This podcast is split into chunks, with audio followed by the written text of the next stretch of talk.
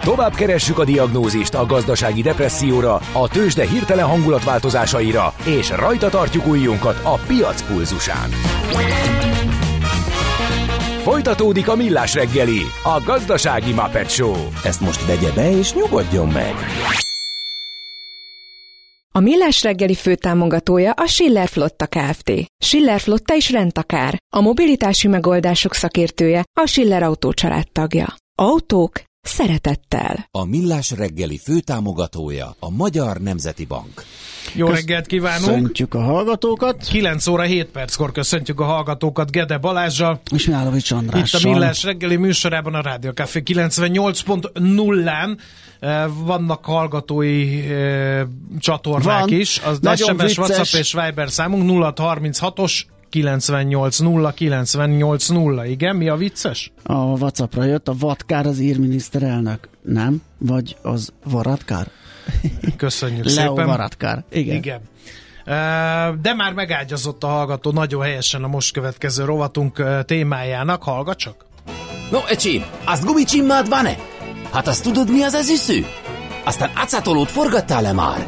És azt tudod-e, milyen magas a dránka? Na majd, ha Mihálovics gazda segít? A Millás reggeli mezőgazdasági percei azoknak, akik tudni szeretnék, hogy kerül tönköly az asztalra. Mert a tehén nem szálmazsák, hogy megtömjük, ugye? No, az elmúlt hetekben mi is kaptunk több hallgatói levelet, hogy mire vérje a hallgató azt, hogy egymásnak feszült az agrárkamara, és a vadász társadalom a vadkár ügyében. Mi ebben a kérdésben nem kívánunk uh, igazságot tenni, hátra lépünk egyet, és hogy jól tájékozottak és informáltak legyetek, megpróbáljuk rendbe tenni ezt az egész vadkár dolgot, hogy mi ez, hogy is álljunk hozzá. Ebben lesz segítségünkre Varga Zoltán vadgazdálkodási igazságügyi szakértő. Jó reggelt kívánok! Jó reggelt! Jó reggelt, üdvözlöm a hallgatókat! Aki azért van velünk, mert hogy a vadkár vitákban is ugye igazságügyi szakértőként szokott fellépni. No, egyébként mi az a vadkár? Ezt, ezt lehet-e definiálni? Mi tekinthető vadkárnak, és mi nem annak? Igen, itt elég komoly félreértések szoktak lenni az embereknél hogy mit tekintünk vadkárnak és mit nem. A vadkát a, a 1996 évi 55-ös törvényünknek a 75-ös bekezdése pontosan definiálja, és itt csak az az öt Magyarországon szabadon élő nagy vadfajnak a kártételét, tehát a gémszarvas, a dámszarvas, az őz, a vaddisznó és a muflannak a kártételét, illetve a mezényül és a fácán tekintetében nevesíti úgy ezt a fogalmat, hogy vadkár. Tehát ha a gépjárművel ütközünk, az nem. Aha. Vadkár, ez egy teljesen más fogalom. E, és a, mi van azokkal a, a, a károkkal, amit mondjuk a, ezeknek a fajoknak a vadászatához kapcsolódik? Tehát, hogyha mondjuk a vadászok letapossák a vetést egy fácán hajtáson, vagy amikor autóval bemennek a blőt vadér mondjuk a, a kukoricásba? Hát az, ez a fogalom, ez a vadászati kár. Aha, az más. Ez elviekben létezik, igen, ez elviekben létezik a jogszabályban. Annak, hogy a gyakorlatban ezt valaki bizonyítható módon tudja majd érvényesíteni, hát ott már azért vannak problémák. Uh-huh. Hogy hogyan tudjuk később megmondani, hogy kinek az autója ment bele a vetésünkbe, ami egy nagyon csúnya dolog, és sajnos sok esetben előfordul, de ez szinte bizonyíthatatlan. Uh-huh. Uh, mekkora a vadkár? Mert ezen is megy a vita, hogy túlszaporodott-e a vad állomány Magyarországon, és ezért a szükségesnél jóval nagyobb kárt okoznak a vadak, vagy ez egy elviselhető szintű, vadállomány elviselhető szintű vadkárral? Hát a vadállomány az biztos, hogy jelentősen megnövekedett az elmúlt 10-15 évben. Viszont nem csak a növekedés az, ami mm, egyre jelentősebb kártételt okoz, hanem az is, hogy az élőhelyük, az életterük jelentősen beszűkült. Tehát a sűrűségük nőtt meg igazán drasztikusan, és valóban okoznak komoly károkat, amik már nem elviselhetők, ez nyilván attól függ, hogy az ország melyik részét vizsgáljuk. Viszont ebben az esetben valamilyen szinten kicsit ludasak a termelők is. Mindenki a saját tábláját szeretné megvédeni, és gyakran folyamodnak olyan vakkár elhárító berendezésekhez, mint a villanypásztor, vagy a fix telepítésű kerítések, amik a ugye engedélykötelesek is ráadásul. Ezzel a sajátját megvédi, de átnyomja Aha. a terhelést a szomszéd, szomszéd gazdának a táblájára. És ez csak tovább indukálja ezt a problémát. A vadászatra jogosultak megpróbálnak természetesen helytállni ezért, mármint azért, hogy minél kevesebb kár keletkezzen. Fizetni természetesen nehezen teszi mindenki, hiszen a költségvetése véges. Viszont ma már a vadászat nem teljes mértékben arról szól, mint sokan azt gondolják. Tehát régen ez egy rekreációs kikapcsolódás volt, úgymond. Akkor ment ki valaki vadászni, amikor lehetősége volt rá, amikor szeretett. Ma a vadkárerhárítás miatt nagyon sok vadászatra jogosult erőt, meg erőn felül is uh, teljesít abban, hogy folyamatosan ki kell járni. Már, már lassan munkavégzést uh, uh, meghazudtoló módon vadkát elhárítani vadászati formában, amit tegyük hozzá, hogy ezek az emberek azért hétköznap dolgoznak. Hát igen, ezt meg tudom erősíteni, mert nálunk is vannak úgynevezett kritikus részei a vadászterületnek, amikor aztán jön a kör üzenet, hogy na, kartársak vetik a kukoricát a 36-oson, ami azt jelenti, hogy akkor ki kell menni, és beosztjuk 0-24-be, járőrözni kell, pufogtatni kell, stb. stb. hogy a lehető legjobban megvédjük a a táblát, és utána mindenki végzi, mert nyilván a vadak meg hajnalban meg éjszaka járnak, tehát hogy egy ilyen éjjeli őr szerep is hárul a vadászokra. Ez kicsit mellékszál, de, de fontosnak tartottam megjegyezni, hogy, hogy én is tapasztalok ilyesmit. Viszont, hogy kell elképzelni egy ilyen nagyon durván vadkár sújtott a táblát? Az olyan, mint egy ilyen, ilyen világvége, kép, vagy, vagy, vagy azért ez, hogy mondjam, csak laikus szemmel nem is biztos, hogy látható a vatkán. Hát vannak olyan esetek, amikor nagyon lehangoló kép tárul elénk, szó szerint megsemmisült terméssel. Tehát van, amikor a betakarítható termés a nullára redukálódik. Természetesen azért ezek végletek, de azt kell mondjam, hogy a legtöbb esetben, ahol, ahol már jelentkezik a kárigény, ott szemmel laikus módjára is látható, hogy, hogy azért baj van. Tehát mit csinálnak ezek a vadak? Lelegelik a termést, vagy, vagy kidöntik a termést, vagy, vagy hogy kell ezt elképzelni? Hát attól függ, hogy melyik, attól függ, melyik vadfajról beszélünk. Ugye uh-huh. a szarvasfélék általában lelegelik, mozgásukkal letörik, ahogy mozognak keresztül kasul táblán. A legvadkárveszélyesebb haszonnövényünk az a kukorica, és mivel ennek a vetésterülete Magyarországon elég magas, főleg azokban a megyékben, ahol a nagyvadállományunk is koncentrálódik, ezért általában a vadkár jelentős része ebben keletkezik. És hát van a vaddisznó, aminek most az állománya azért erősen megfogyott az afrikai sertéspestis miatt, de ahol még jelen van, ott rengeteget pocsékol, főleg a törésével, letöri a, a kukoricát azért, hogy a, a szaporulat tudjon belőle táplálkozni, tehát a malacok, és egy csomó része ugye betakaríthatatlan módon, de ott marad a földön. És ez további problémákat fog indukálni, hiszen a következő évben leforgatják ezt a földön lévő termést a föld alá, és akkor pedig jön a túráskár. Uh-huh. Nem tudom, mennyire leegyszerűsíthető-e, azt írja egy hallgató, hogy elképzelhető, hogyha a hivatásos vadászokat rendesen megfizetnék, akkor nem kellene járőrözgetni a tagoknak. Igen, és amikor vetés van, akkor egy héten keresztül egy ember 0-24-ben. Ez, ez nem megvalósítható.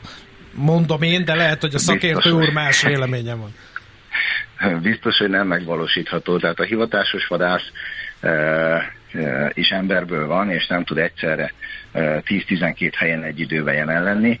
Uh-huh. Ráadásul a fizikai teljesítő képesség még egy társaság esetében is alul van méretezve ahhoz, mint amennyi igény lenne arra, hogy mindenkinek a földjénél üljön két, Persze. három vagy négy ember, és akkor egy vadásztársaságnál gyakran két-háromszáz, de akár egy-két ezer földtulajdonos is lehet. Igen. Hogy rendeződik ez a dolog? Mert most a, az újságolvasók azt látják, hogy összefeszült a, a földművelők érdekképviselete és a vadásztársadalom a vadkár kapcsán. Hogy működik ez a gyakorlatban? Tehát nekem a disznók letarolták a földemet, ke, azt, azt kiszámolja ki, hogy mekkora a kár, maga a gazda, vagy erre szakértő van, és akkor azt gondolhatnánk, hogy benyújtja a vadásztársaságnak, a vadásztársaság meg azt mondja, hogy jó napot kívánok, akkor én ezt kifizetem, vagy természetben, vagy pénzben.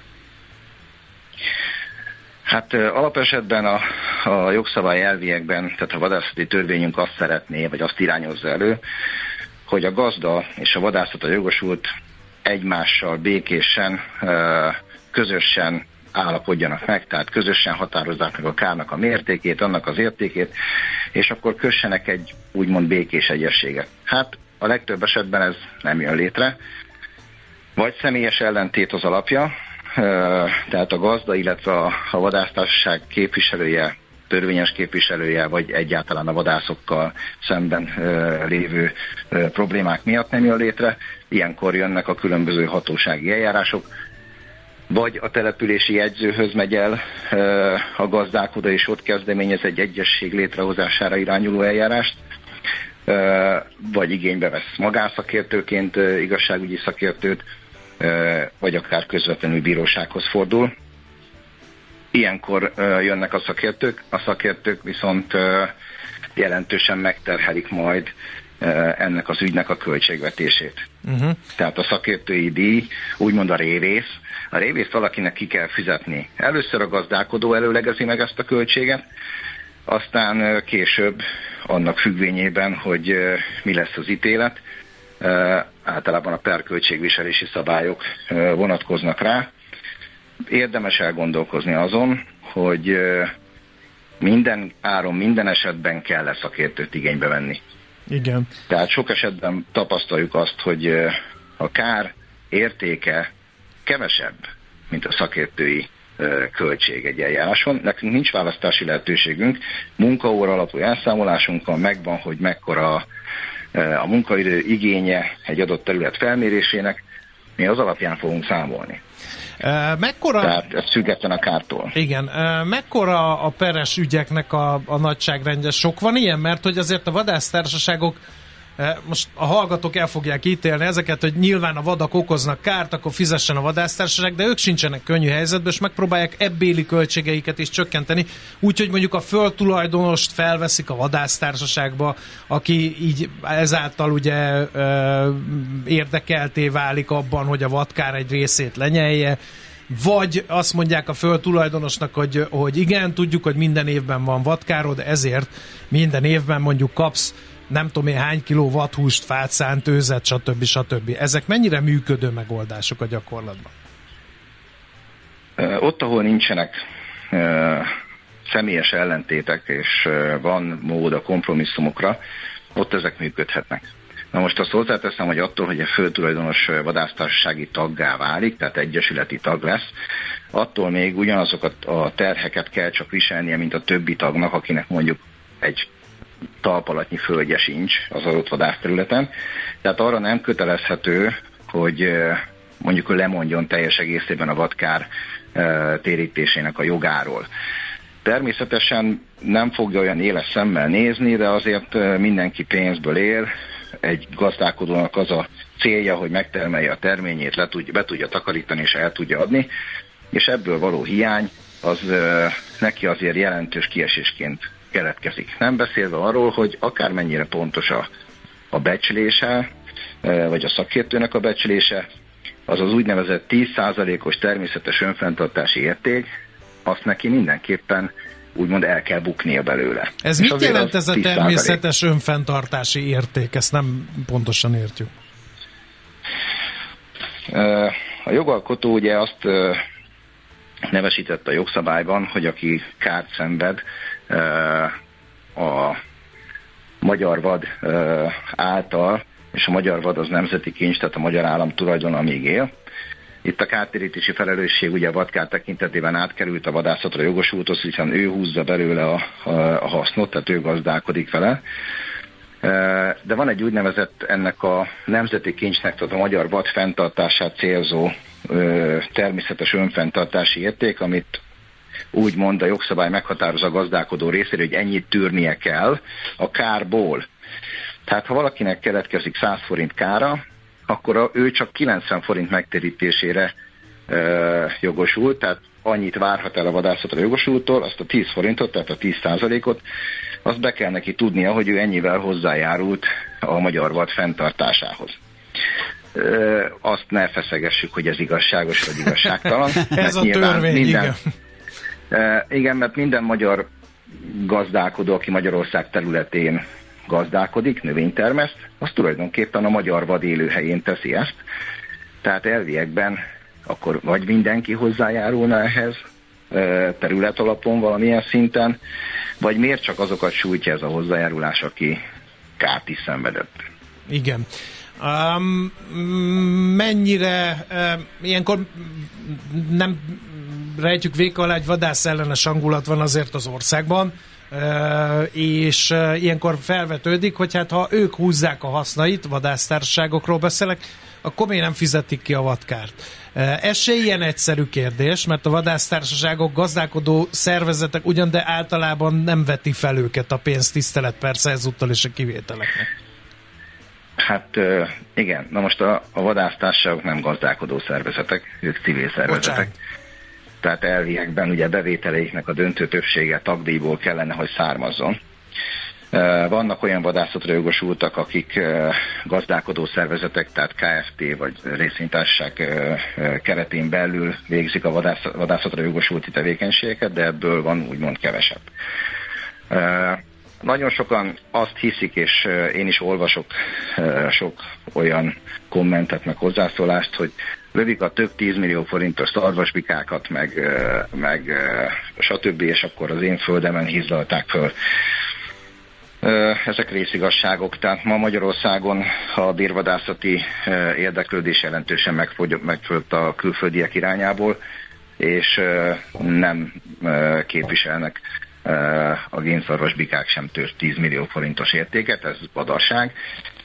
A bevételek a vadászatra jogosult részéről jelentősen lecsökkentek. Csökkent a bérvadászati érték, csökkent a vatút felvásárlásnak az értéke, és valljuk be őszintén tagdíjat nagyon kevesen emelnek, illetve kevesen szeretnének emelni, hiszen egy civil szervezeten belül a tagság, a közgyűlés, mint önkormányzati szerve a civil szervezetnek, az dönt.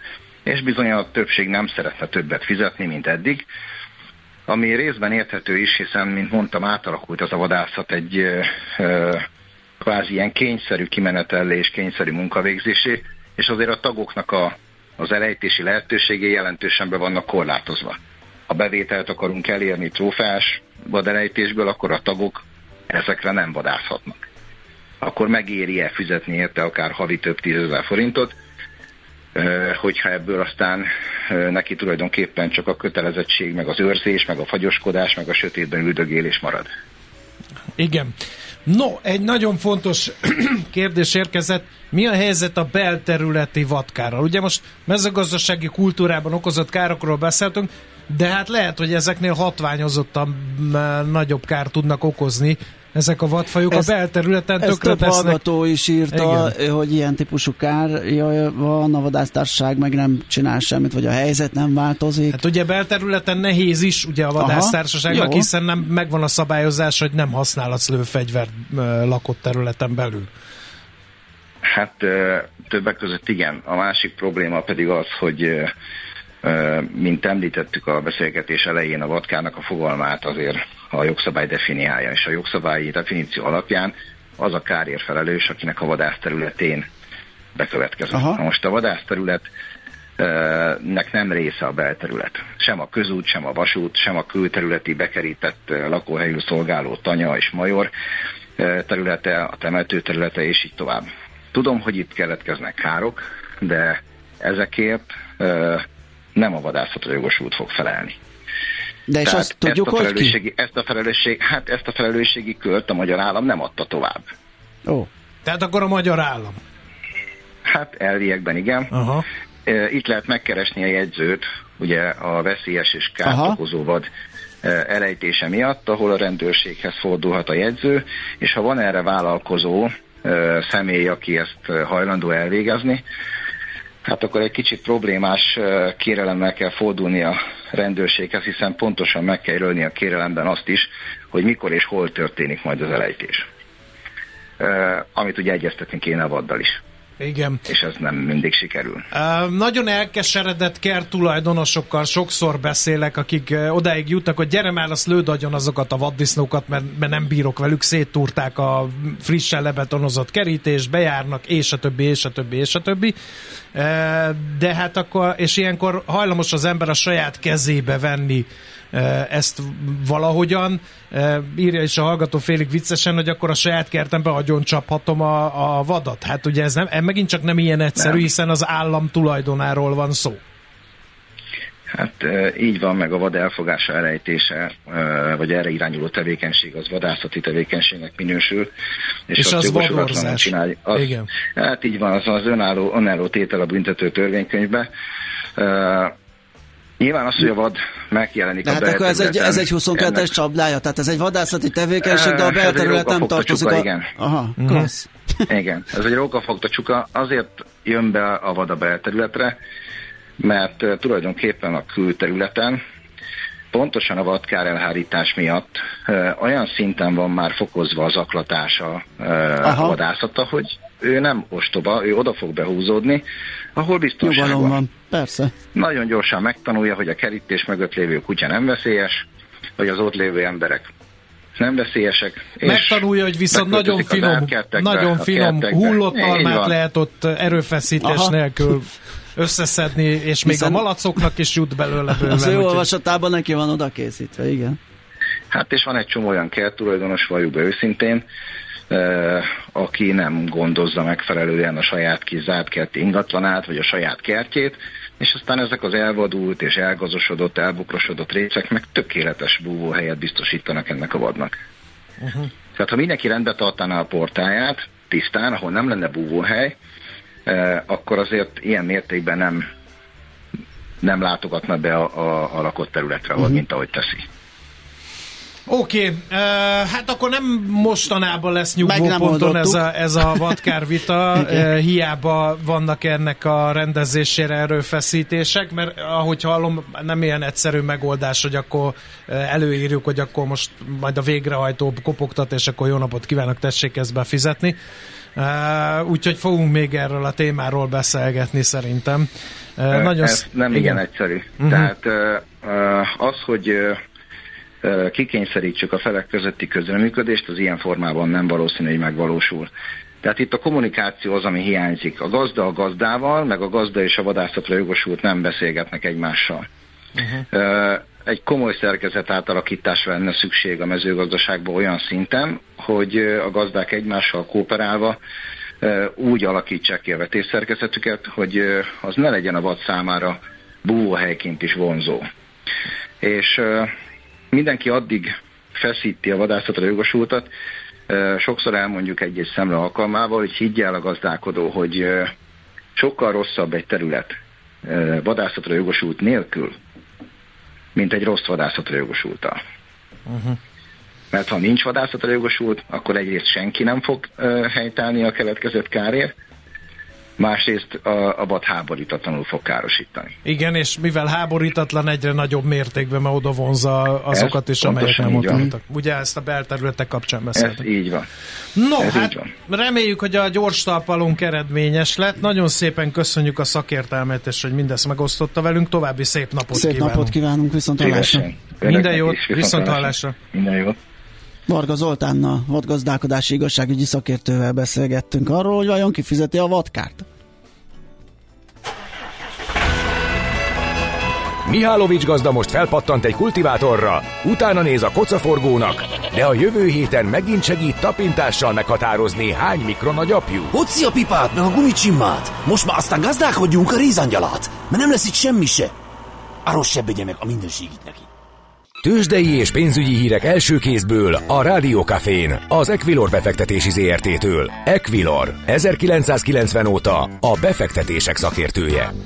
Ránézzünk, hogy hogyan kezdődik a második hét idén a tőzsdéken. Árokszállási Zoltán vezető elemző segít majd ebben. Szia, jó reggelt!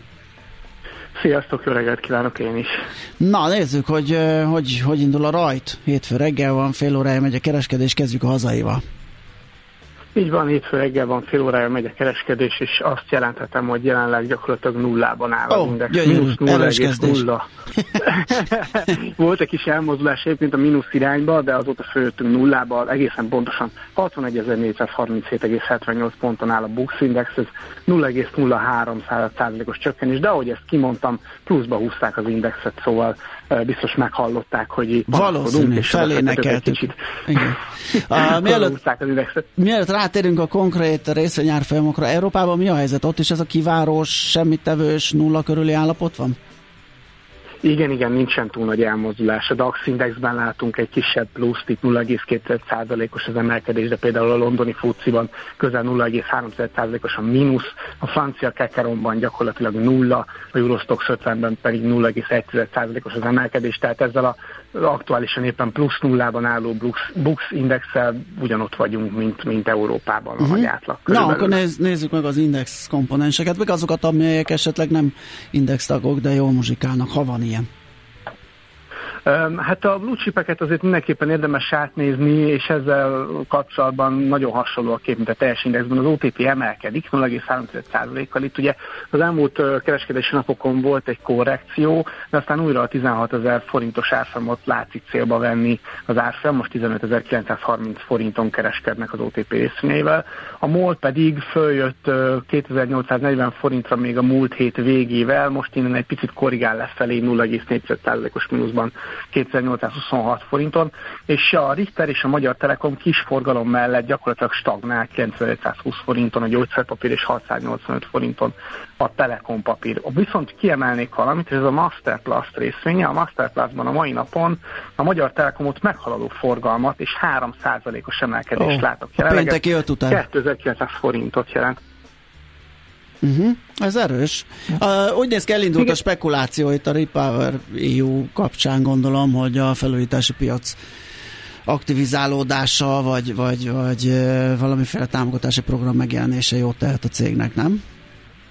Abszolút erről lehet szó szerintem is. Itt ugye a Masterplastban még a tavalyi év utolsó kereskedés napján jött egy profit warning, de ez már a, keres, a, a befektetőket nem érette nagyon váratlan, ugyanis a Masterplast eléggé gyengélkedett a tavalyi évben ugye az építőipari konjunktúra e, gyengessége miatt, és ebben lehet, hogy változás lesz, mivel a vezérigazgató e, mondta azt, hogy az évosztán ők azt látják, hogy a kormány nagyon dolgozik valamin uh-huh. és gondolom ez a befektetőknek a fantáziáját is megmozgatja így most az év első napjaiban, úgyhogy a Masterplast emelkedik valószínűleg erre, de egyébként más hírt nem látunk a céggel kapcsolatban, úgyhogy én azt gondolom, hogy ez a fajta spekuláció hajtatja a részvényárfolyamot jelenleg. Világos. Mi a helyzet a forinttal? Ott volt egy jó erősödés a múlt héten, és rátapadt egy ilyen emelkedő trend szélére a technikai kép alapján, hogyha azt leszakítja, akkor jöhet még erősödés. Hogy állunk? Hát mi is úgy látjuk, igen, hogy ez a technikai kép most rövid távon a további erősödésre utal inkább, semmint a forint gyengülésére. Ma reggel egyébként egy elég szépet rántottak a forinton, és fél órával ezelőtt voltunk 377-50 alatt is, jelenleg azonban gyengülésben van a forint ebben a pillanatban. 378 forint 20 fillért kérnek egy euróért, tehát nagy a mozgolódás az elmúlt egy órában. De én is azt látom, amire te utaltál a technikai képben, hogy a múlt héten a forint a 200 napos mozgóátlagot le tudta törni, ez 379 forint felett van az euróval szemben. Hogyha ez a momentum tud folytatódni, akkor akkor akár további erősödés benne van rövid távon, azonban hosszabb távon már nem vagyok annyira biztos abban, hogy a forint erősödésre van ítélve itt. Csökkenni fog a kamak különbözet várhatóan úgyhogy az azért annyira nem kellene, hogy segítse a forintot, mondjuk több hónapos távról beszélek. Most. Már pedig ugye az erősödés javarészt ennek szól, a kamat különbözetre spekulálók forint vásárlásai erősítik a forintot. Igen, igen, igen, tehát ez a kamat különbözet továbbra is eléggé magas, mondjuk régiós, régiós összehasonlításban, de a várakozás ezzel kapcsolatban jelentősen aha, csökkent aha. az elmúlt hónapokban. Különösen december volt durva, most egyébként az ezzel kapcsolatos várakozások valóban egy kicsikét moderálódtak, tehát most már nem csökken annyira a kamat várakozás, de hát a héten egyébként itt lesznek dolgok, amivel kapcsolatban vagy amik ezzel Hogyne. kapcsolatban iránymutatáshoz szolgálatnak. Ugye szerdán van a, az LMB kamat döntő, az előző kamat döntő ülésének a jegyzőkönyve, és ugye pénteken van inflációs adat, úgyhogy ezek mind befolyásolhatják azt, hogy a befektetők milyen kamatot és ezentúl milyen forintot várnak. Oké, okay, figyelünk majd ezekre, amikor megjönnek. Nagyon köszönjük a beszámolódat, jó munkát, szép napot! Köszönöm nektek Szia. is, és a hallgatóknak is szép napot. Sziasztok! Árokszállási Zoltán vezető elemzővel néztünk rá a tőzsdékre. Tőzsdei és pénzügyi híreket hallottatok a Rádiókafén az Equilor befektetési ZRT-től. Equilor, 1990 óta a befektetések szakértője. Volt már olyan érzésed, hogy egyszer csak megtaláltad a megoldást? Aha, aha, aha. A felismerés pillanatában jön el a Heuréka élmény. Aha. A Millás reggeli jövő és trendkutatással foglalkozó tudományos ismeretterjesztő rovata következik. Hát és a trendkutatáson belül. Igen, felhívnám a figyelmet, ott tudományos ismeretterjesztő rovat jön, mert hogy a téma az egy érdekes, és nagyon sokszor a politikai közbeszéd tárgya a közbeszerzések ügye, de most mint tudományágként fogunk ezzel a kérdéskörrel foglalkozni, méghozzából az apropóból, hogy egy magyar kutató lett a világ legjelentősebb közbeszerzési szerzői közé választva egy szaklap szerint, és ez a kutató nem más, mint Tátrai Tünde, a Budapest Corvinus Egyetem professzor, a közbeszerzés kutató. Jó reggelt kívánok, Jó reggelt. a kezeit. Jó reggelt kívánok! No, hát hogy lett önből közle, közbeszerzés kutató? Tehát miért pont ezt a területet választotta?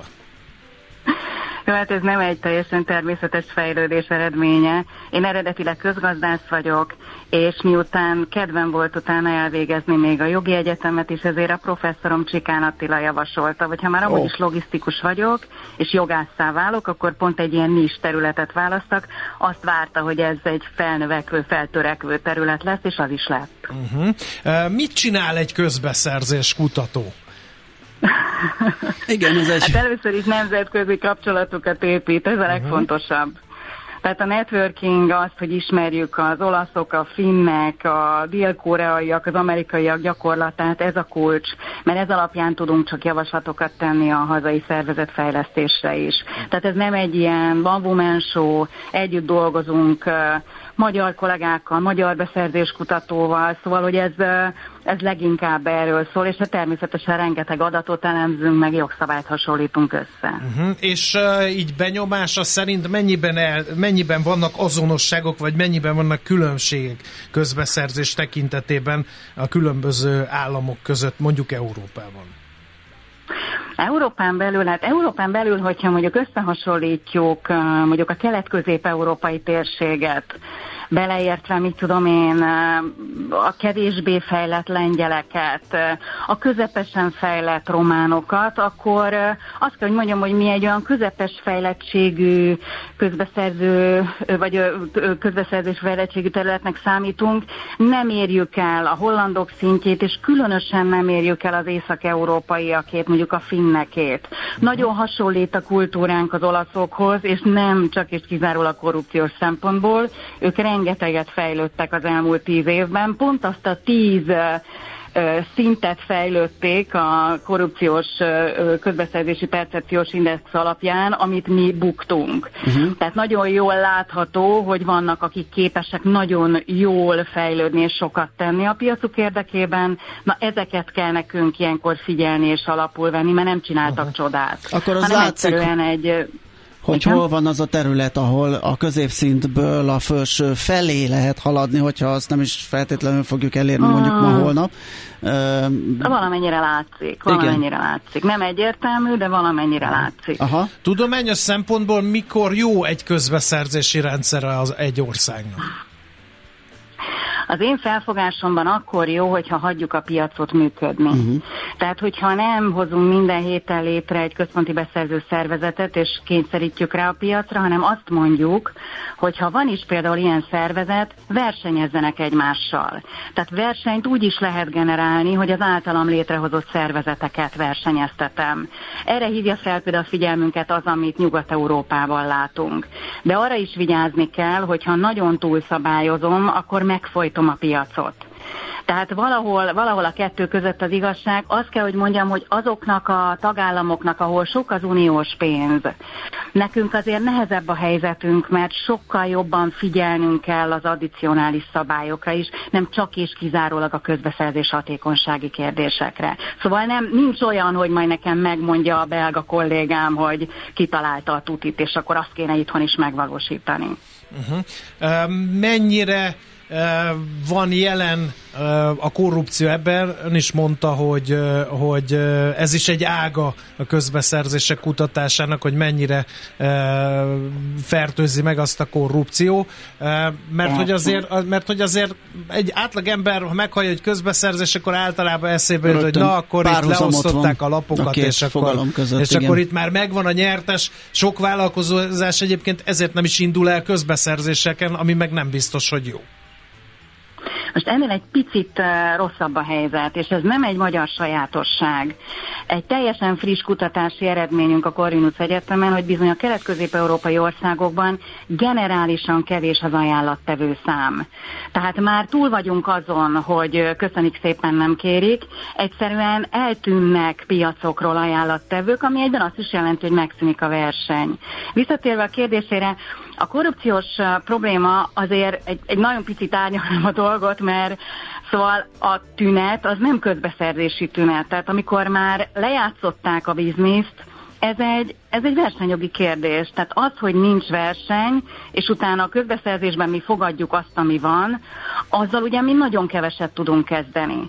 Tehát sokkal nagyobb jelentősége van annak, hogy mondjuk a versenyhatóságok aktívan dolgozzanak. Ezt egyébként ugyanúgy lehet látni a, tudom én, a szerb szervezetfejlesztésben, mint mondjuk a hollandban, vagy különösen az olasz esetében. Tehát összekapcsolták ezeket a e, monitoring tevékenységeket a versenyhatósági aktivitással. Szóval, hogy nem állnék meg magyarul egy ilyen, ja Istenem, a közbeszerzésben micsoda korrupció van kérdésnél, mert nem mhm. ennyire egyszerű a helyzet. Hát a magyar versenyhatóság szabályai szerint meg, ha valaki közpénzekre köt kartelt, tehát játsza le a a játszmát előre a kiírónak a tudta nélkül, az, az ugye halmozottan hátrányos annak, akit ezen rajta kapnak, mert hogy ugye közpénzeknek az elsíbolására jön ez a, a kartel, és más lesz a büntetési tétel. Egy közbeszerzés kutató ezért együtt dolgozik a versenyhatósággal is? Hát én inkább, ugye én, én közvetlen módon minden stakeholderrel kapcsolatban vagyok, de ami engem sokkal jobban érdekel az az, hogy milyen adatokhoz tudok hozzájutni. Uh-huh. Tehát, hogyha én adatot elemzek, akkor össze akarom hasonlítani másokéval, mert önmagában a magyar adat nem izgalmas.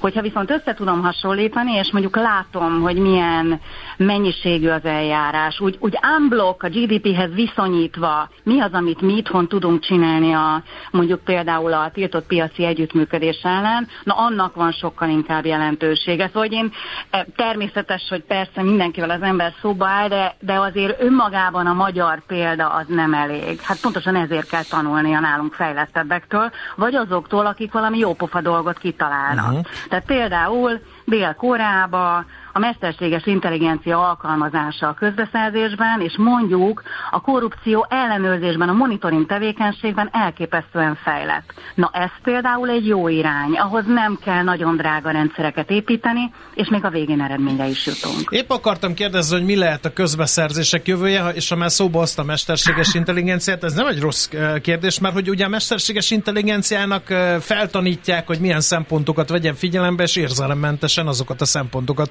fogja érvényesíteni a döntésnél?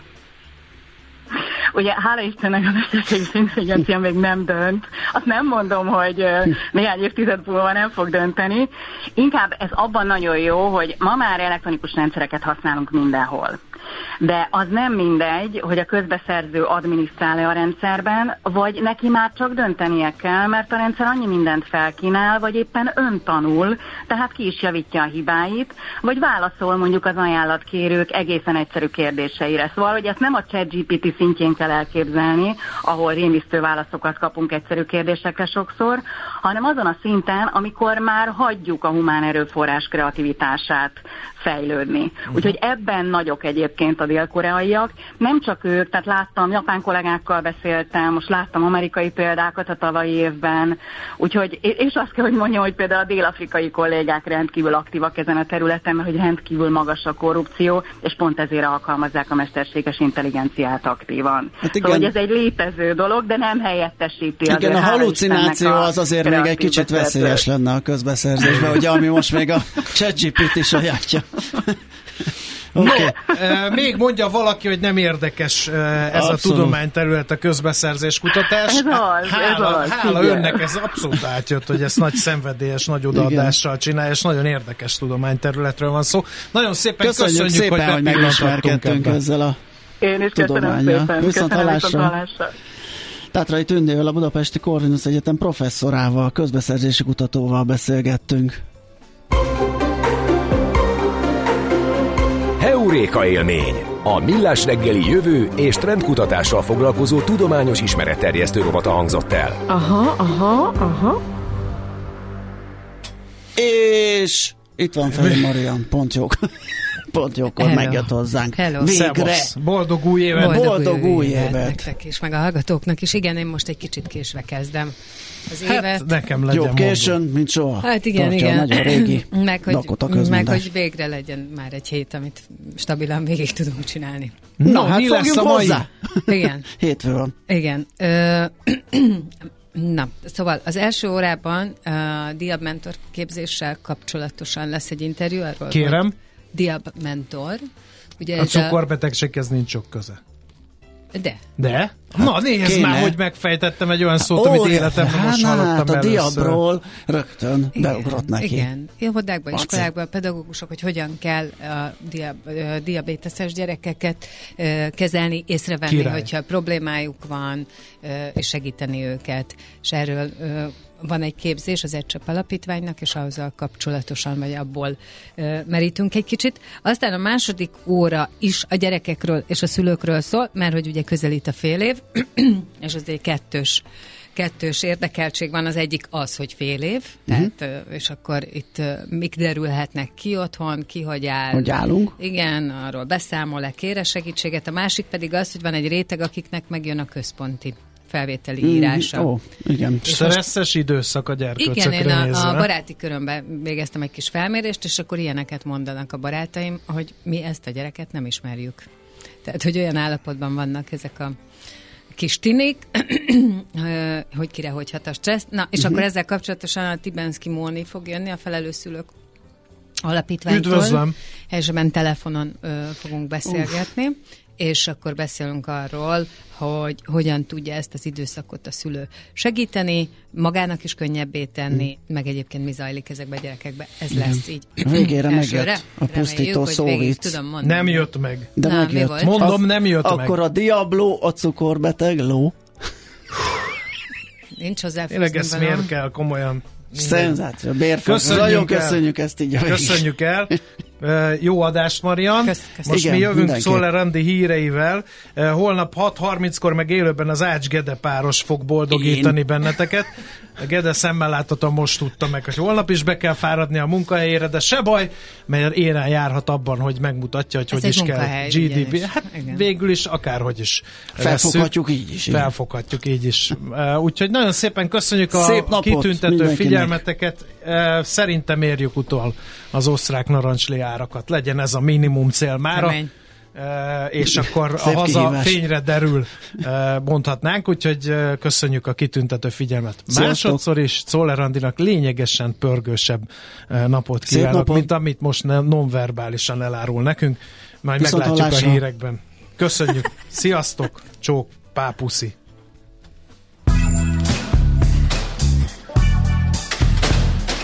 Már a véget ért ugyan a műszak, az ügyelet azonban mindig tart. A sürgősségi és félig zárt osztályon holnap reggel újra megtöltjük a kávésbögréket, és felvesszük a piaci stetoszkópot. Addig is keressetek minket közösségi rendelőnkben a Facebookon, a mai adás podcastjét pedig a rádiókafé 98hu és millásreggeli.hu oldalakon, a Spotify-on és a Google Podcast-en. Millás reggeli. A Rádiókafé gazdasági Muppet Két dologban bízhatsz.